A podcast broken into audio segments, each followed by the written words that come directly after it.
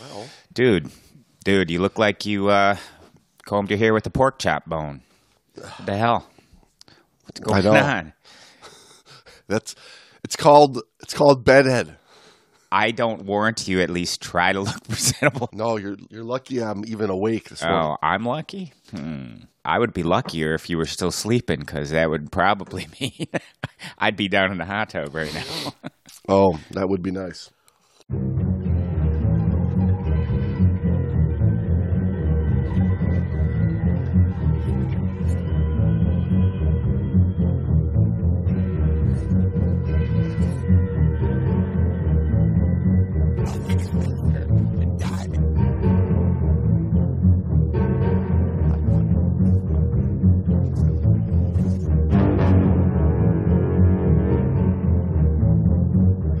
Great Dive Podcast is hosted by your buddies, James and Brando.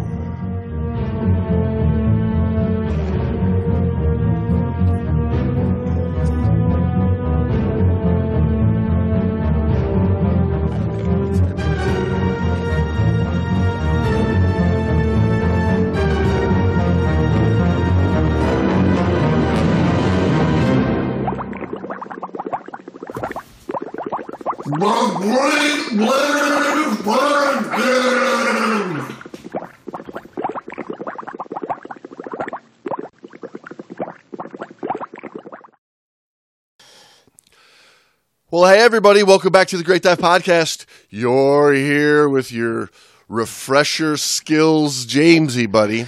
I just can't get over this this hair of yours this morning. It looks like um, Kramer. That's who you look bit, like. a little bit. Like little bit Kramer when he doesn't do you know, he just rolls in his hair's all disheveled. Like I say, you look like you comb your hair with a pork chop. That's um, it was a barbecue pork chop. Barbecue.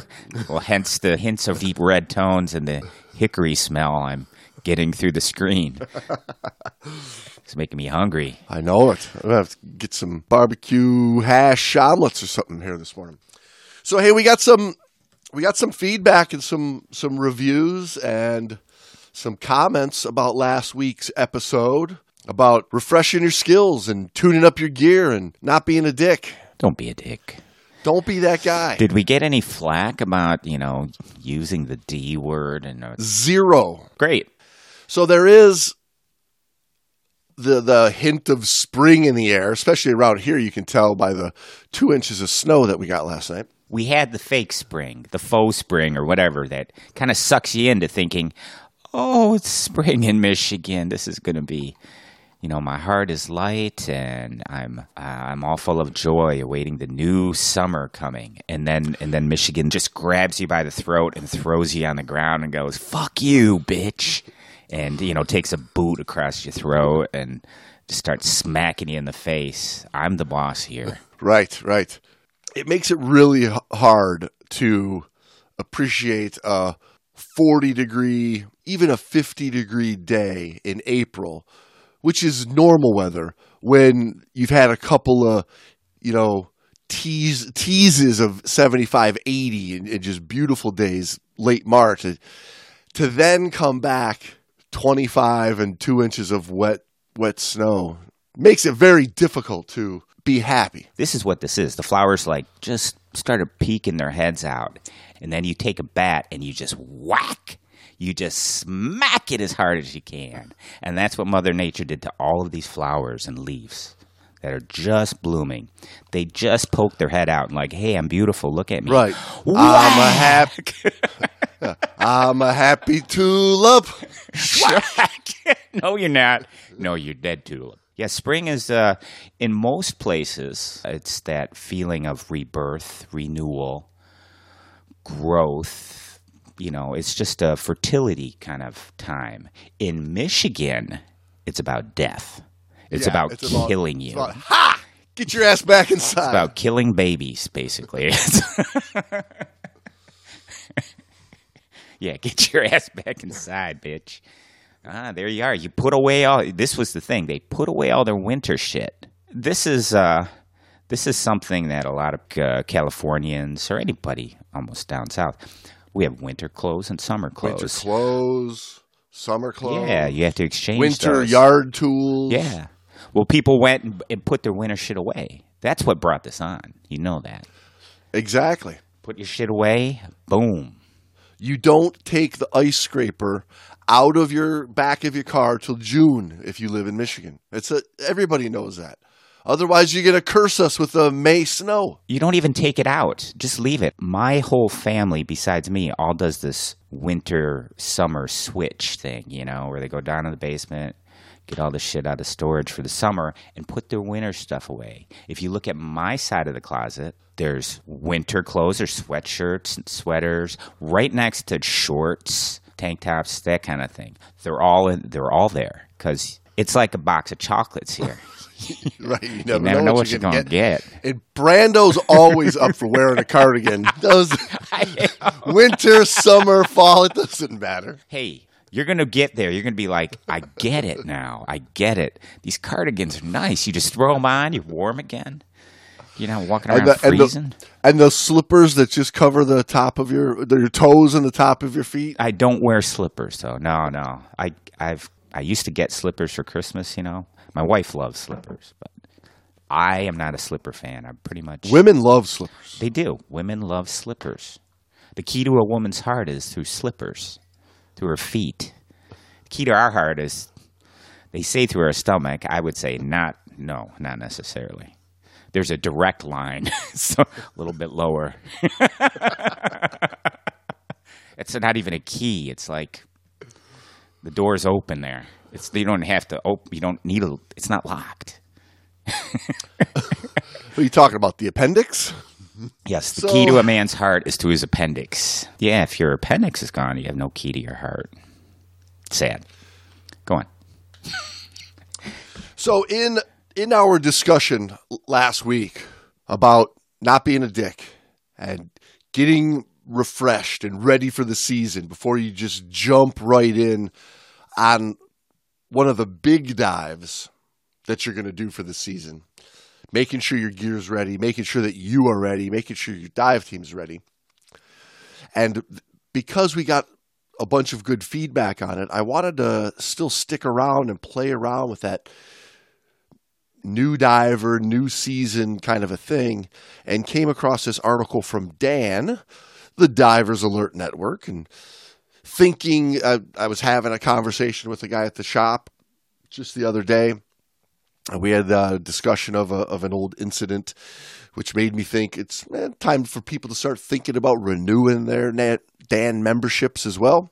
So I was on this website and I came across this article about never too experienced to refresh skills. And I thought, oh, this is perfect timing, perfect fit about a story between two dive buddies that are two brothers, well experienced divers that just made a series of you know, in hindsight, you look back and go, well, that was a dumb little mistake. That was a dumb little mistake. That was a dumb little mistake that nearly got him into some big trouble.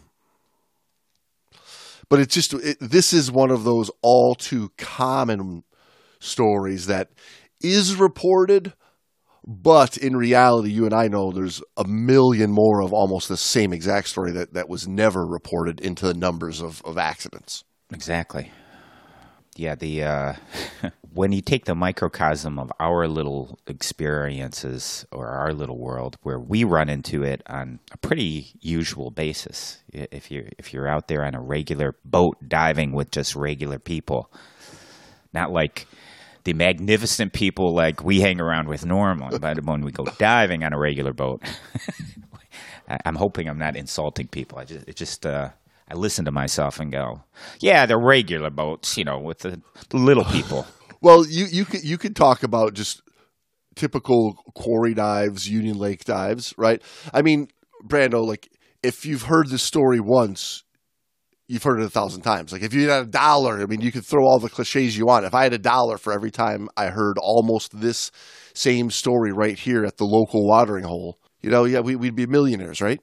Billionaires. Do you get a, a dollar every time the story is told, or does it have to be a Yes, new yes. story? Or can No, we just every- change the names? and Every time you've heard the story, even if it's the same story. even if it's the same story. Okay. So, like if I said when I was a kid, I'd if I was a l- little small child, and uh, every time I heard Three Little Bears, it's not a different story, but I might have heard it a million times because Yeah, if you and if you had a dollar for every time you heard the Three Little Bears, you'd be a millionaire. I'd have been a mil- millionaire five year old. Yes. If you would have invested that in Bitcoin when you were five years old, you would you would be a billionaire. Yeah. Right. I mean, there's a there's a lot of stories that you hear in the scuba world of you know the guy that turns his buddy's air all the way off and then just barely turned it on a crack half quarter turn. Thanks, buddy. Right. right. The the buddies that jump in the water and one swims one way, one swims the other way, and both of them still do the 45 minute, hour long dive, just assuming that their buddy's to reappear or that never even realized that the buddy was gone. Like, like how many times do you hear that story? I was going to say worse yet is the the people that didn't realize their buddy wasn't with them on the on the same dive. They were they did a completely separate separate dive, albeit at the same time, and maybe ran across each other again on the way back. And happily and, and luckily, nothing happened. Right. Or the, the the the white glove treatment that you see, you know, so many divers getting at a lot of the fancy resorts, and they just, you know, take for granted that oh, that well, the dive master is going to change my cylinder for me, and they jump in the water with 600 psi. You mean the one that was up doing shots of tequila till 4 a.m.? That was all the dive masters. what are you talking about? The one. This is Grand Cayman, goddammit. That was all the dive masters. All those cowboys. But yeah, there's a lot of those stories, and and this is another one that if you've uh, if I had a dollar for every time I heard this story, and it's and it's weird how like what divers will do to stretch a dive out a little bit longer to get a couple of more minutes Skip Underwater. breathing. The old skip breathing. like skip breathing, right? Yeah.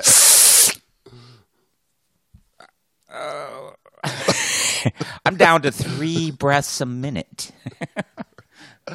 and and then I suck air like a vacuum cleaner for a minute and a half. I'm out of breath on the way back up. but I do like to listen to people's breathing patterns when I'm filming or when they're filming and I can hear it, you know? Like you, you have a very distinctive, I can tell when you you are uh, filming if I listen to the Oh yeah, yeah. Because you make like some I- whale noises. I do. I, I do. don't know. What is, are you speaking to the fish? What's going on there? I'm talking. I'm talking to my cetacean brothers. cetaceous, bro- my cetacean brothers and sisters. Let's not leave the sisters out. Well, I do a little, I do a little straw kind of thing. I do a long inhalation and then I pause, and then uh, I do another, a couple more sips. I'm like drinking a yeah, yeah, you fine, uh, do. You're like, you're like, a fine Chianti with my fa- uh, liver and fava beans. you breathe. I've noticed you breathe like the Three Stooges sleep. Is what it is. You're like,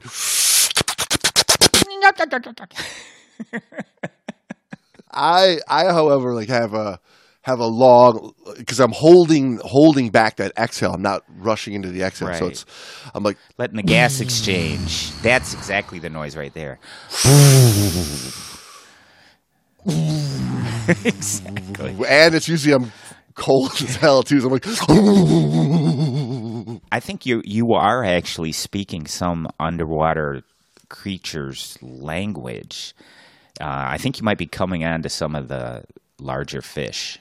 It's my reptilian brain. It's your reptilian brain. You got, I'm, I'm yes. tapping into the reptilian brain, being being as calm and collected as possible.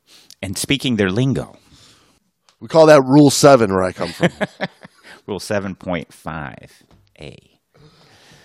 Rule seven point five A. Yes, we have a lot of rules. Tap into your reptilian brain.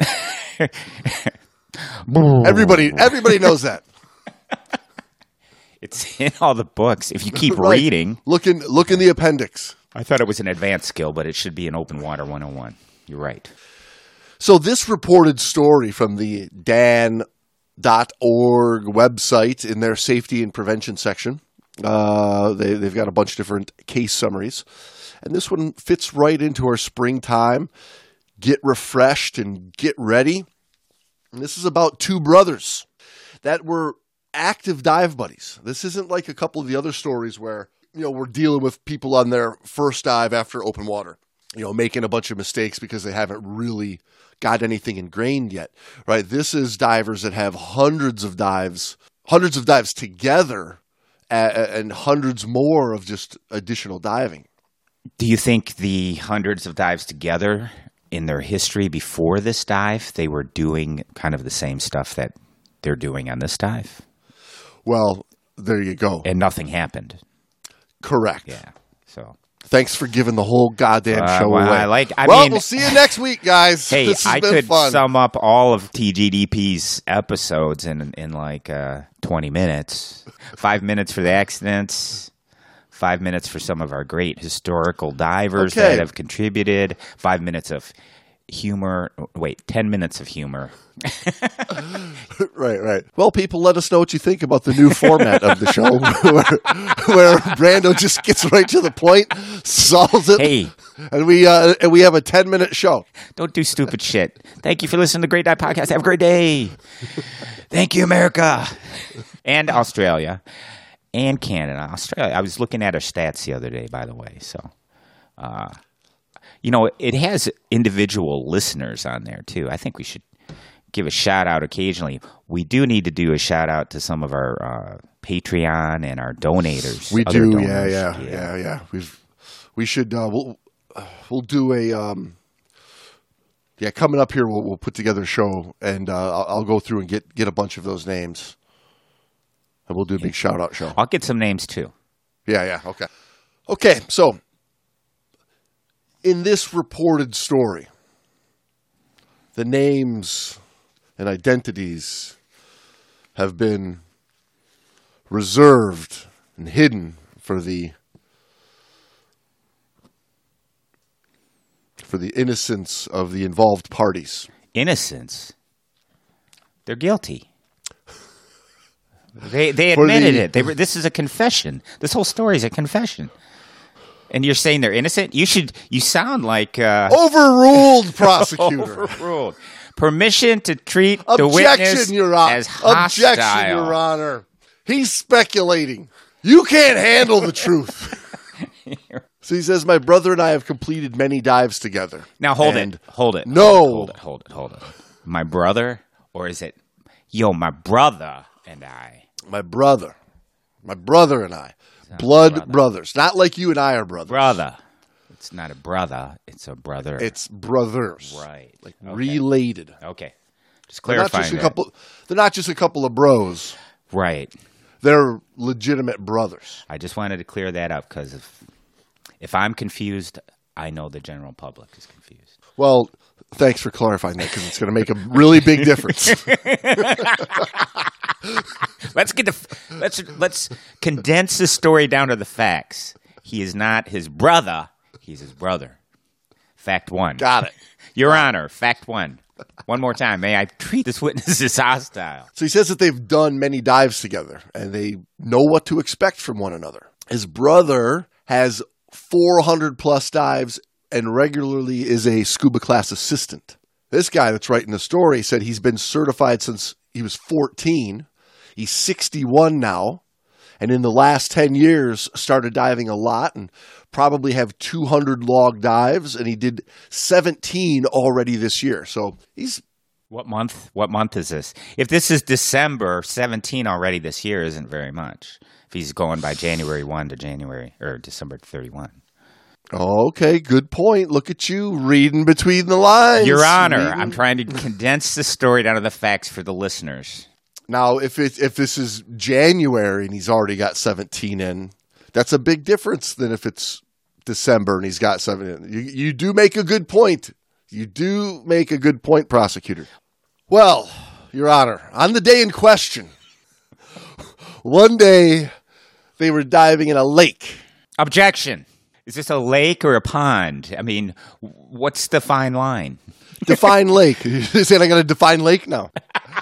We we've got a we've got a lot of listeners from the UK. It could be a loch. Is this scuba diving or is he jump diving? Like, is he doing a, you know, triple Lindy with a you know, jackknife pike or whatever the hell these things are called. Your Honor, I think we need a little more specificity from this witness that I'm treating as hostile. Our plan was to keep the maximum depth at 35 to 40 feet and stay at 30 to 35 feet most of the time. Visibility at that depth was about 8 to 10 feet. He says, I started with 3,000 psi in my cylinder, and my brother had 2,400 psi. Okay, so are they in 80s, Your Honor? Um, Your Honor, I believe what the uh, I believe what the gentleman from the prosecution is trying to say, Your Honor, is that 3,000 psi versus 2,400 psi really doesn't tell us anything whatsoever about what they have for gas in their tank. Thank you, Counselor, for summarizing my objections. And you are overruled. Yes, without without knowing the, the tank size, the capacity, uh, pressure is kind of meaningless. I mean, Right. Yeah. I mean, I mean, you read it, and you one would assume right away that three thousand psi is probably an aluminum eighty cubic foot cylinder, and you know, 2400 psi, I don't know. Might be, be, a low pressure steel. Yeah, could That's be it. a low pressure steel 80, could be a low pressure steel 120. We, right, we that would really, have... really know. And, and that would make a big difference. Yep. Yeah, more gas than that 3000 psi 80. So Yes, because uh, the little tiny three cubic foot spare air has 3000 psi in it. Boom. Boom goes the Boom. dynamite. And he had two of those on his hip and I know I'm agreeing with the defense counselor here, but for once we agree. Your Honor, isn't there some kind of code to which we as as attorneys in uh, the sacred chamber of the court have to comb our hair, God damn it. Not with a pork chop either. there. Better. Don't you carry like a little thing of hair sh- stuff near you? Well, I, I, I haven't put any grease in my hair today. I need uh, I need to go bitch. whap some pomade. This is like oh, I think say fresh fluffed hair. I've got a oil change needed. You get you can keep it all if you can do the change. I wish I had hair to put grease in. I'm jealous of the hair you put grease in. If I had hair like yours, I wouldn't put grease in it. It's abuse. That's hair abuse. Go ahead. Your Honor, this testimony should be stricken from the record. this guy is rambling on. Okay, so we have to. Uh, um, we're going to assume for the story they're in 80s, right? I think I'll agree to that, Your Honor. In the presence of habeas corpus, I too, Your Honor, shall take said assumptions for this here certain argument to be cross examined at a later date. Your Honor, I object. But yeah, so if if one's got a 3000 psi bottle, one's got a 24 psi 2400 psi bottle, sure, let, let's say they're using roughly around 80 cubic foot cylinders.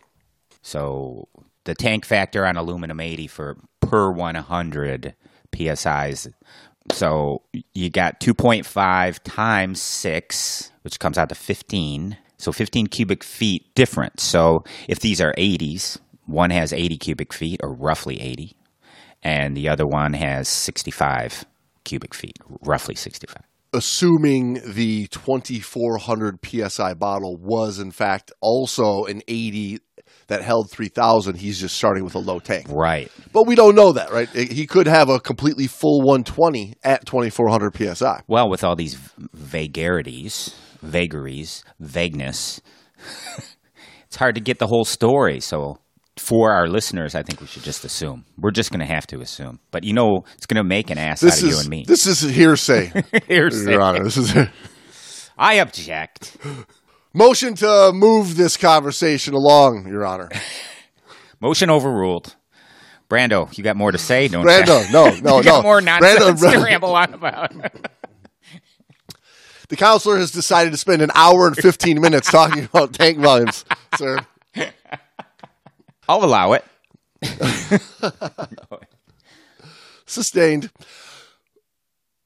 He says we were 36 minutes into the dive when my brother indicated that he was low on air.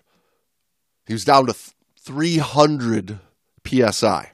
He wanted to breathe off of my tank and stay down longer since I had more air than him.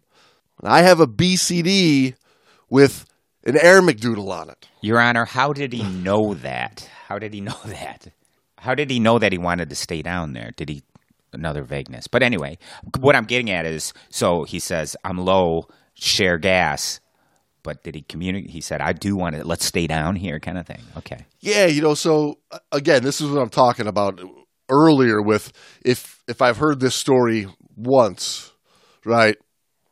You know what I mean? Hey, let's uh let's stay down longer. Let me breathe off of your octo Yeah, it's pretty common. so I can get a little bit more time. Well, that's what's taught in open water, isn't it? No, I don't think it did. Did if I knew an instructor teaching, like, yeah, it's cool. If you're down to 300 and he still got, you know, thousand. Well, I mean, it was they were having a beautiful eight foot visibility day. right. R- remember, and, and he's got a so who's going to want to come up from that? Yeah, he's got a thousand. As long as you're back on the boat with 500, you're good. Now Which he's he got blew- 300. Somehow you got to get 200 back into that. So again, so here's the the brother, the the overly experienced brother, the one who regularly assists with dive classes, is the one who's saying, "Hey, let's stay down longer. I'm just gonna I'm just gonna breathe off of off of your bottle." And it's not even so much as give me your octo and we'll stretch this dive out for a couple more minutes. It's he's using an alternate inflator regulator, right? So the guy has to donate his primary, his short hosed primary, and then go to the regulator that's attached to the inflator on his air McDoodle contraption.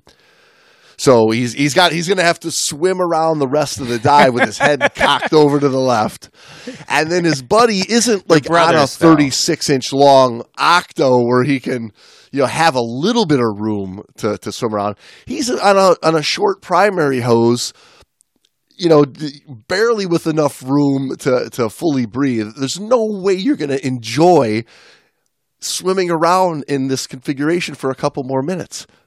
I mean, it's not like you're donating a long hose and the guy's got room to swim side by side and we can go. Even still, I wouldn't say that that would be a smart move to do, but in that configuration, you would at least be able to swim on your own and not kick into each other and, and turn this into a wrestling match. Yeah, it wouldn't be a smart thing, but it would be less dumb. Okay, that's it, would uh, be, it would be a tad less dumb, Your Honor. He says the uh, the integrated regulator, alternate regulator, inflator. the He McDoodle. said this is Your Honor, I yes, uh, uh, I wish to ask the court that this device be referred to as the McDoodle.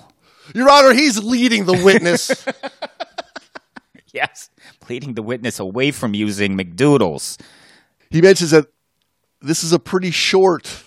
Uh, he he says this is pretty short. This alternate inflator regulator, Air McDoodle. So I figured it would be easier for me to use that myself and give the right side to my brother. Your Honor, this sounds as if he has never practiced gas sharing with the Air McDoodle ever, or he was not told about it when he purchased it, or he's completely unfamiliar with its use or how it's supposed to work. Your Honor, permission to treat this witness as hostile as well.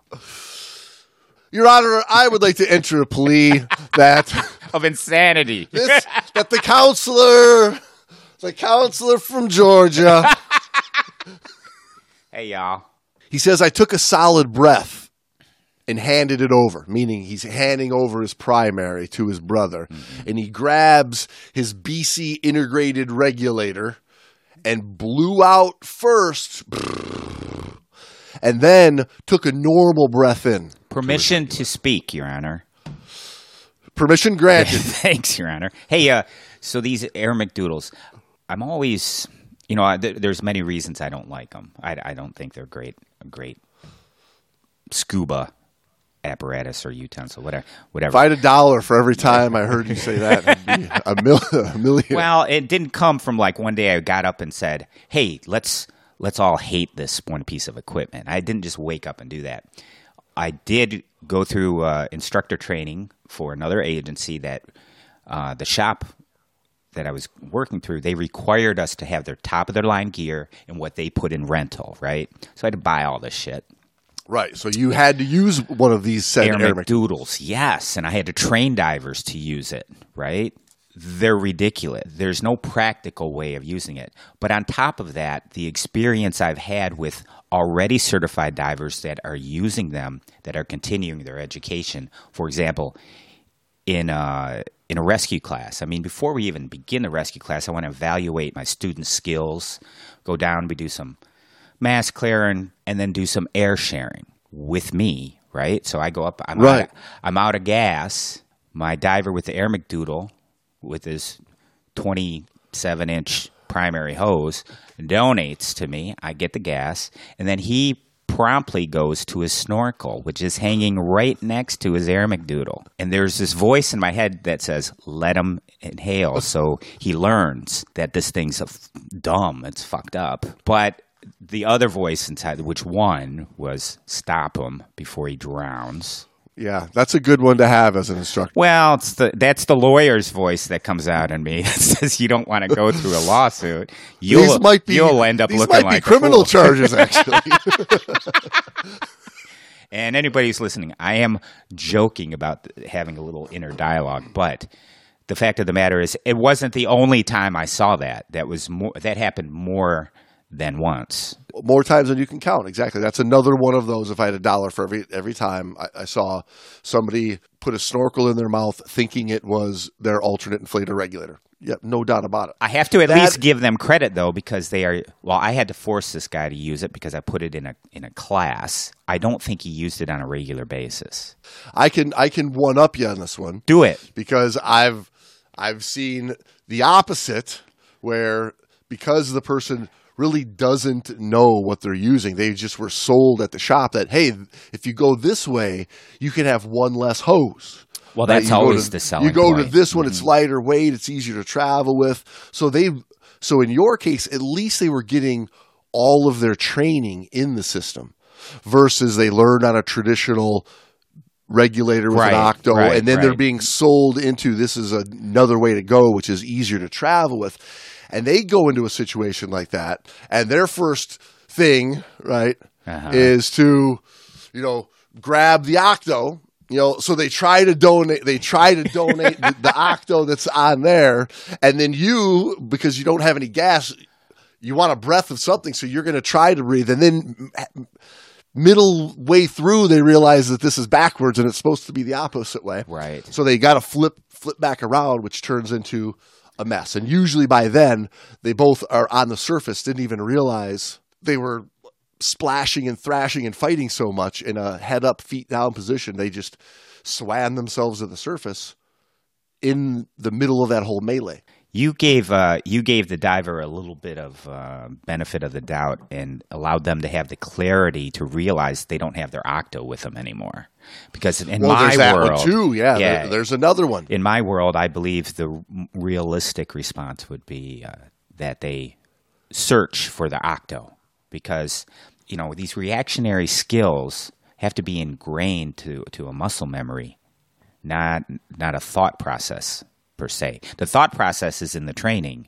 The reactionary skill is in the real life when it happens. So, and you have to train it, train that into you by doing it over and over. When you just go and buy it because the guy at the shop is like, "Hey, you know that one hose that's been holding you back all your years in scuba? That's that's why you can't have those great dives and you're struggling and you're you're It's overweight. extra hose It's you're overweighted. It's dragging you in the bomb. It's making you pop up too soon. You're using a lot of gas. It's this hose. Here's the solution from Rocco. Rocco for nine ninety nine. You can get this hose eliminator, and it adds to your safety because you can breathe from this and control your buoyancy and your BCD. Unfortunately, it's more than nine ninety nine. It's like three twenty nine ninety it's nine. triple it's, tri- it's triple the price but it lightens up your regulator back That because that hose, man, that hose. You've we've all had that hose. That one, I got to get rid of this hose. This thing almost killed me. It almost killed me by giving me an almost sane ability, an almost sensible method to share gas. He says that this is where the dive went wrong. I don't think so. I don't think so. this isn't this Your Honor, isn't where I it went wrong. object. He's badgering the witness, Your Honor. Wait, are you saying that, that it went wrong before he breathed water? yes, I, I. You're reading my mind, Your Honor. He says that this is where it turned into about 90 seconds of panic. And I assumed that I had cleared the water out, but he didn't. My first breath in, he inhaled water. Son of a nice Right, sound because, um, effects, by the way. Your Honor, I think the uh, consular here is attempting to influence the jury in a manner not conducive with uh, Your Honor- fairness and equity. My, the gentleman counselor from from Georgia can he, he can bring these these accusations Hey, up in his closing arguments.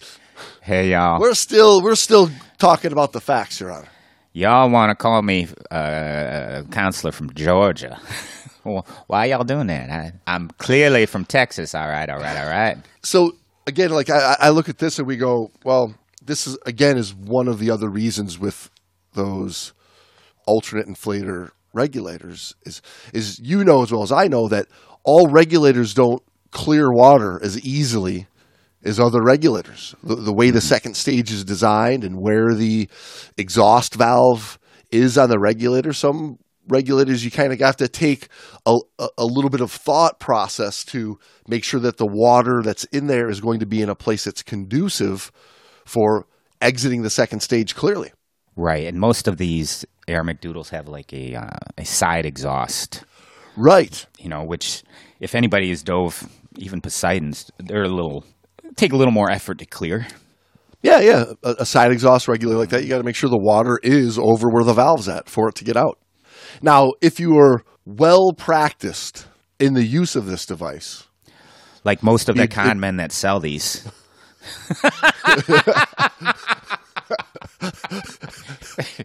it would be a little bit of a different story, but I just insulted a lot of the dive shop owners that uh, you did. You Yeah. did.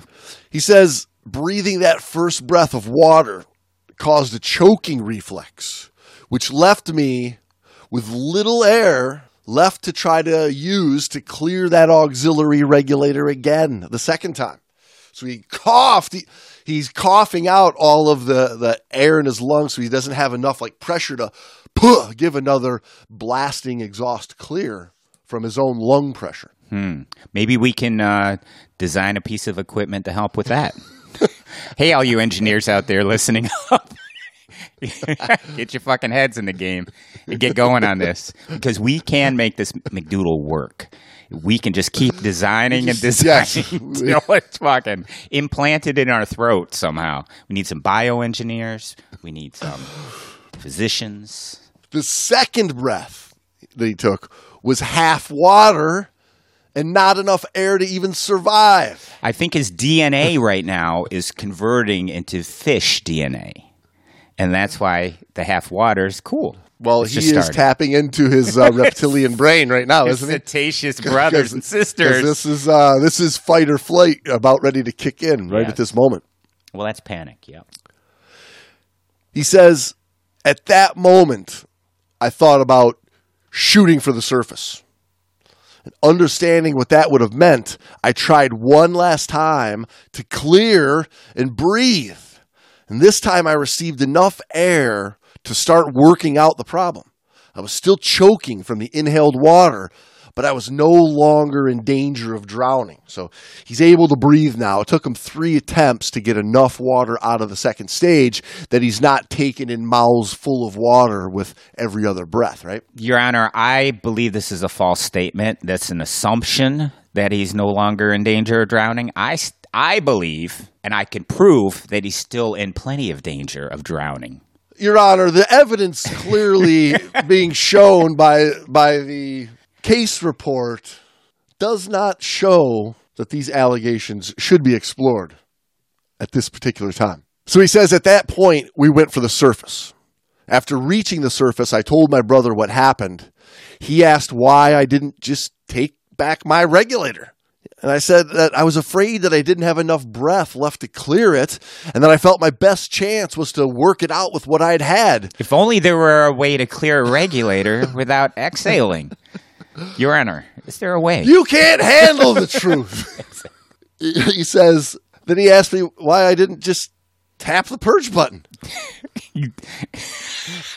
What's a purge button?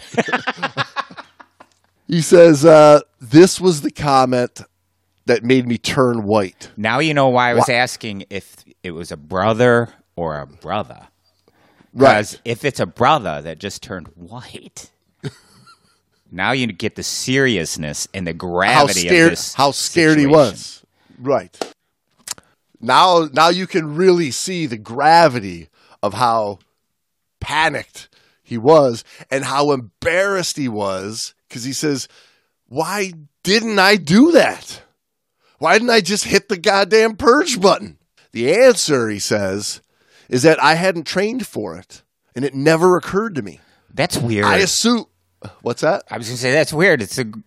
He sounds like everything we talk about in the Great Dot Podcast. I haven't trained for it. Wait, if you don't practice parallel parking, you're not going to be good at it when you're right in the middle of downtown and you got to squeeze your SUV in between two Ferraris. And do it in emergency. Do it. Do it while there's like 300 people watching you. Right, you're you're right in downtown, out in front of a nice bistro. You got to park. You got to parallel park your car, and, and you do the forty-seven point parallel park.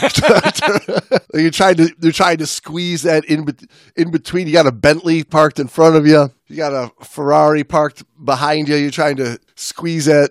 87 Ford Bronco in, in between in between the two. Yeah, it's it's it needs to be a practiced skill. Like everything. Yeah. He says, I assumed sharing my air would be second nature, and I, and I had no concerns about the situation until it became critical. It was a life lesson learned that we all must practice the basics so that the basics are never forgotten. He says, I had forgotten a basic life saving skill that nearly caused a drowning. Agreed. And if we look at like like nearly causing a drowning, yeah, that's one Maybe two drownings. maybe two drownings, and possibly a lung overexpansion injury. Because he says right there a, a minute ago that at that point they just went for the surface Right. in a panic. So one of them could have been struggling with the regulator, lost a regulator, held their breath. Um, could have been too fast of an ascent and could be some other form of a, a decompression issue. Right? A lot of things could have happened from something that should be a routine, well practiced skill for anybody that's any human being that's trying to go underwater and breathe. You should have the holy grail of emergency skills pretty routine. Yeah, the gas sharing thing is. Yeah, it's beyond me. You learn it once, and most divers don't ever do it again, even though they'll progress all the way into advanced diver or whatever specialties they do. And, and there's never a, uh, it's not required. Reading the manuals in these specialty classes, it's not required to Right. share gas. In fact, or- most most instructors say, "Well, don't worry, I'm not going to ask you to do any mask clears or air shares. This is the advanced class." Exactly. See, it's uh, you're just gonna go deep. you're gonna go We're- deep we're- night. We're just gonna, we're just going to go deeper, darker, longer, and put more risk in the situation. And uh, what I need you to focus on is tying a bowline. Exactly. He says that was inexcusable. Had my brother been out of air and I shot to the surface, it could have been catastrophic for both of us. We took a 45 minute break and did another dive, which I'm glad I did, he says. Kind of like getting back on the horse, so to speak. Yeah. And I get it. Like that that's that probably was good for his psyche at that at that point of wow, that was a close call. We're okay. Let's not ever do that again. Now, he says later that day I noticed some tightness in the center of my chest. It was very minor. And I had no problems breathing. I think it was just because of choking on the inhaled water but it didn't go away, right? And he's a 61 year old guy, just made a fast descent, uh, was choking on water completely submerged in 30, 40 feet of water, there's some potential for some concern there. There's a real potential. I, I was just going to comment on. So the choking is basically cutting cutting the air supply off, and if you're ascending in a shallow area, especially because the ratio of expansion is is larger, right? Then say 99 to 66 feet is a less of a ratio than 33 to the surface, although they're both 33 feet. Yep. Just pointing that out for the newer folks. So they're in a shallow area, and even moving up eight feet from, say, 15 feet to seven feet or 20 feet to 13 feet kind of thing, that can expand it if your lungs are blocked off from, say, coughing or choking. Yeah, right, right. And pop a bubble right back into your bloodstream, or worse. Yeah. it- he says a few days later, the tightness was still there, so I called DAN for advice. It was suggested to go see the doctor since I was concerned enough to ask about it, and I did so, and he said he had some chest x rays done. Thankfully, everything was okay. He says, I appreciate the ability to call DAN Medical Services for advice. Hopefully, this message can be reinforced so that others don't make the same basic mistake that I made. And this winter, I will take a refresher classes to brush up on all the basics.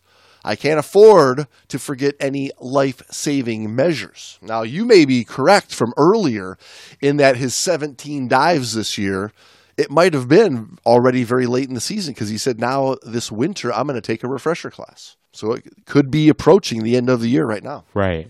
And let me bring back to what we were talking about earlier. Had he not had the tightness in his chest and the fear that he may have something going wrong with his lungs and didn't have the need to call DAN, this probably would have been one of those stories that never got reported Right. and there there wasn't a case summary written up about it. It just was one of those sweep it under the rugs and let's keep this between you and me stories. Right, bro? Yeah.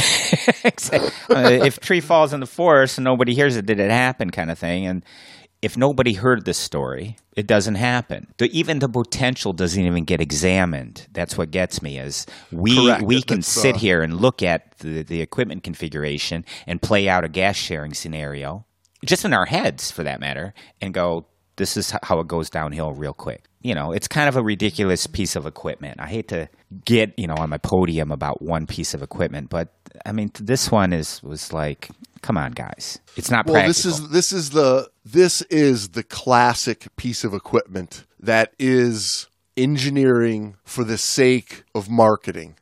Right? This is this is engineering for the sake of marketing. Hands down, it's yeah, it's not being used because it's a smarter way to share gas. It's not being used because it's easier to make an ascent in the event that you do have to go to it. It's not being invented and used because it's a better breathing unit in the event of a very nervous, scary situation. It's not that it's an easier donation system to swim your way back to the mooring line because you're out in the shipping channel of, of, a, of an area where just making a, a free ascent is not a smart idea, right? There's, it's not for that. It was strictly for a different piece of gear to sell somebody to, to get a dollar bill out of their wallet. I like the way you think there, James. I'm going to even go one step further, Your Honor, and uh, say this. This is something we we talk about a lot, especially in the classes we teach.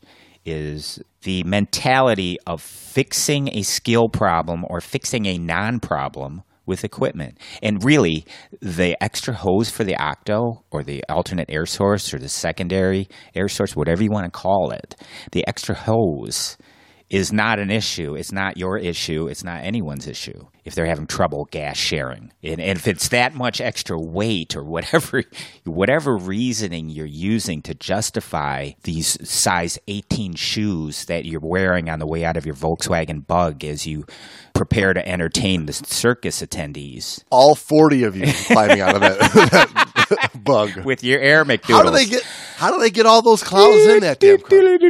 Yes, I mean, and I get if you get sold one. Sorry, I've been there. I've used it, and that's what I'm speaking from. It it's not a uh, it's not a viable solution to air sharing and alternate air source use.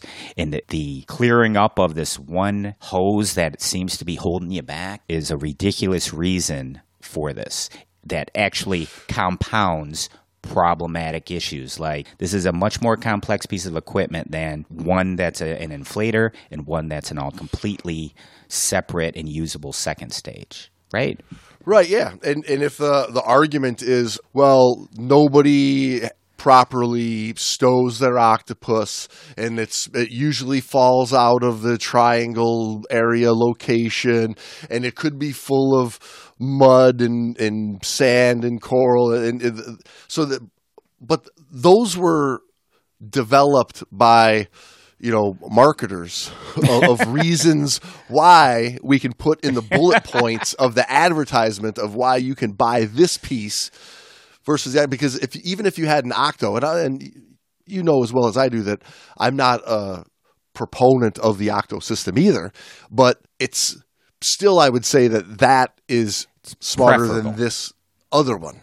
Yes, I agree. Much preferable. If And I, I, had to too, like you, you know, had a had a a brief moment in my early days of, of being a dive master and instructor where I too was sold you got to use this system. Mm-hmm. And I remember having a situation where it was a class and, and the diver had an air share to do and swam up, spit her regulator out, and you know, it, it turned into a mess because she was going for like she sees and is used to the octo system, so she's going for the alternate inflator regulator. And I've got mine out to donate this, but she wants to breathe off of this one. And I remember having the revelation of like, this is kind of a really stupid, convoluted mess. James, I have to uh, prophylactically, if that's the right word, head off the arguments that are going to come back in. Of which one of the biggest one is I'll carry an octo and my Air McDoodle. Whoa! Hold the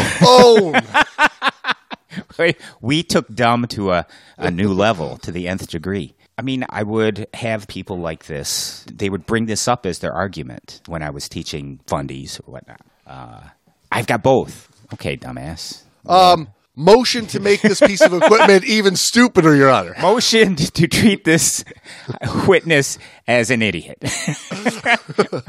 But wait, I also have a pony bottle and a spare air. Your Honor, I've got 17 different ones to, to switch over to in the event of emergency. How could this possibly go bad? oh boy. You can't handle the truth. I cannot handle the truth because the truth is, it's out there. It's out there. You'll see it if you if you dive enough, especially. But the the alternate air source, the Octo, along with the uh, Air McDoodle, seen it. As a matter of fact, I've almost went to that back in my early days of shame.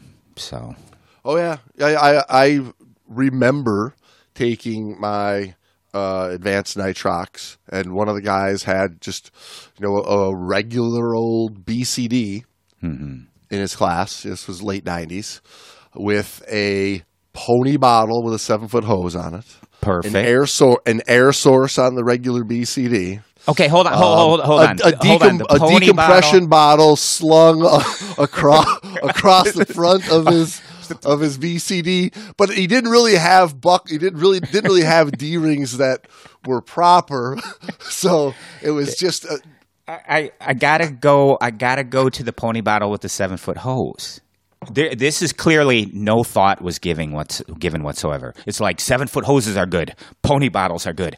Pony bottle with seven foot hose, it's got to be awesome. Well. And it- at the beginning of the dive, though, you didn't let me finish. At the beginning of the dive, it was all bungeed up. He snorted into the- cocaine. into the side. But but then at the first skill that we had to do was deploy the the Seven the foot hose. seven foot hose off the pony bottle. So now when you just clip the second stage back up, you had a seven foot giant hula hoop like trailing behind you. Because there was no way you were going to restow that seven feet of hose on that pony bottle attached to your tank behind you. My question is, okay, seven foot hose. What it's used for? It came out of cave diving, so you can follow single file in places that are too small, too narrow, too tight for two divers to fit through. So you can go single file. Now, with a pony bottle, with a seven foot hose, I mean, let's just go out on a limb and go, I'm going to share gas using this pony bottle, and I'm going to give him the hose from it. Why wouldn't you just give him the whole fucking bottle? Here you go. You don't need seven feet. You don't need to be attached to me because this is just clipped off here. It's a pony bottle. Hey, I was taking the class. I wasn't teaching the Be criticizing. I, I, uh, I had the, any- you know, the instructor at the time was like, "Yeah, that'll work." Of course.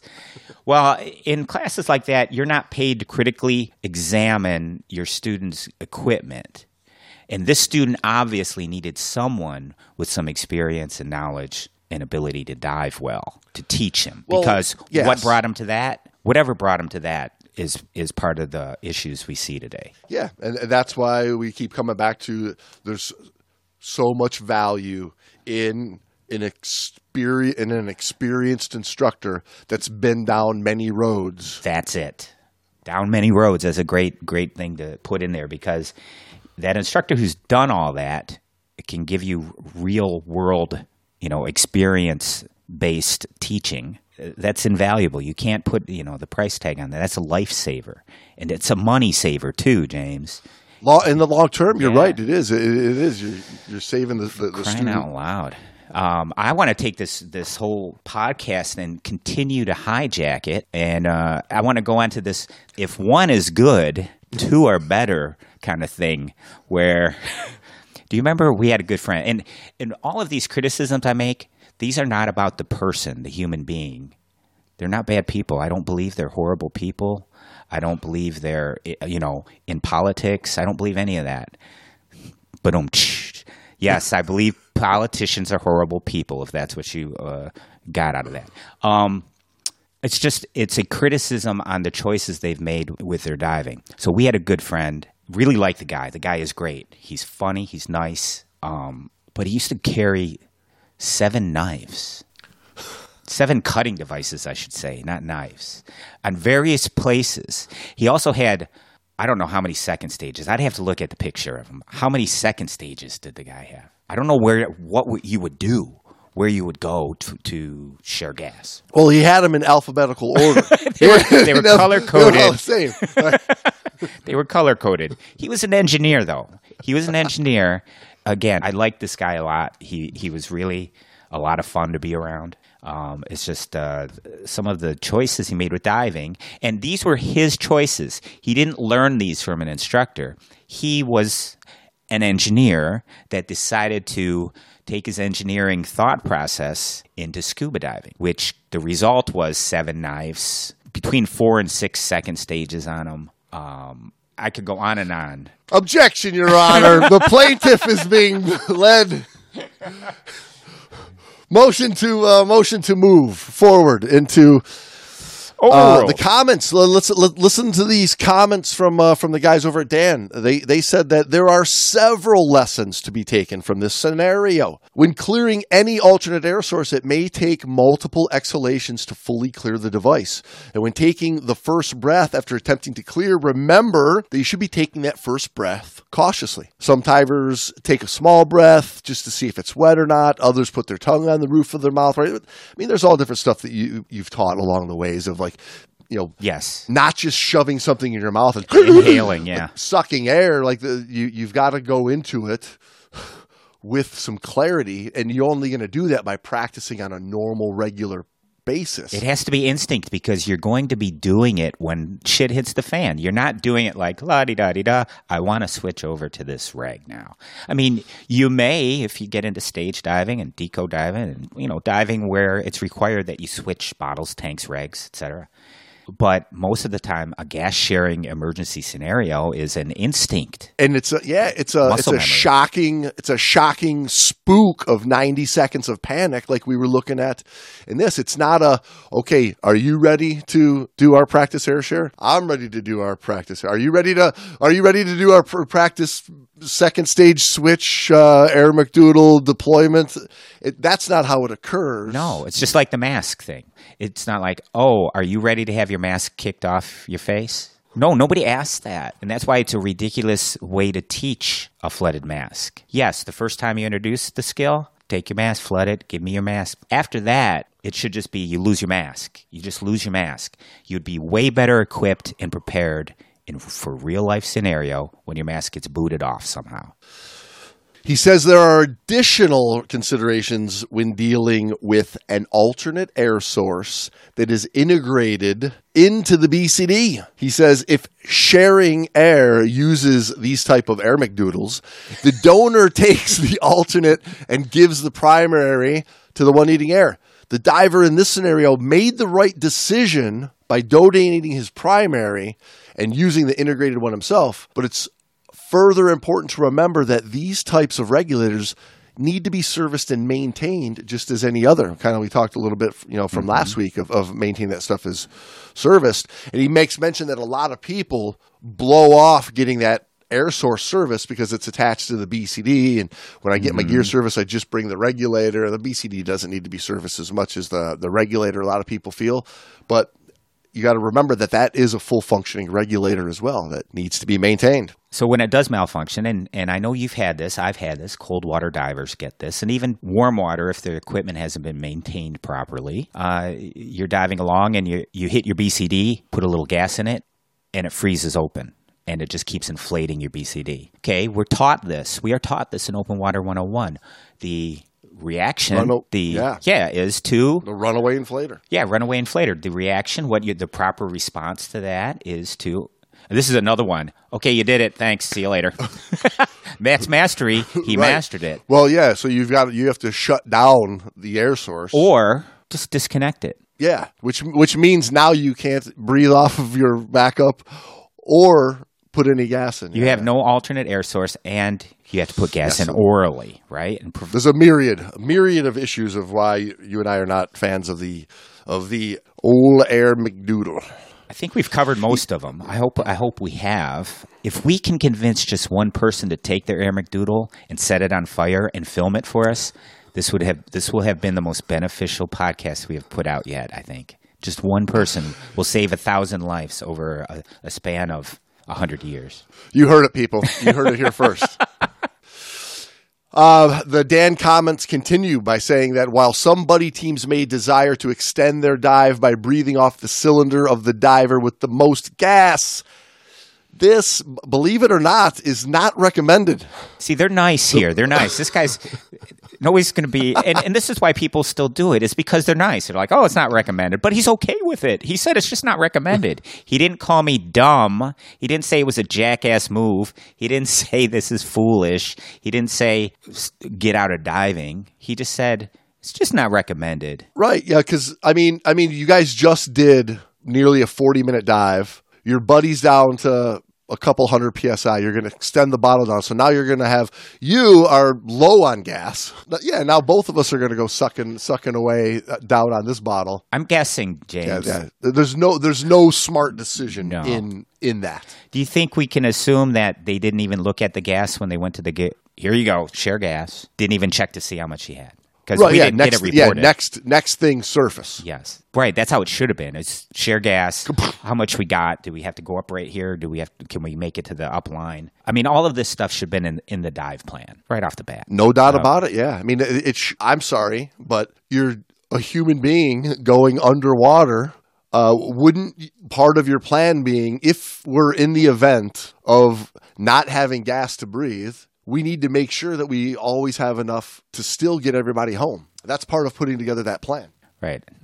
Other than, hey, let's share gas and we'll keep diving. I don't know how much run, I got. Just, just run out. just run out, and if, if you want to stay longer, we'll just both suck off of this bottle until we both run out. As long as we're back on the boat with 500. And then we'll just drop our weights and bail to the surface. Don't forget. Ah, come from the land of the ice and snow. ah, yeah, uh, but just be on the boat with 500.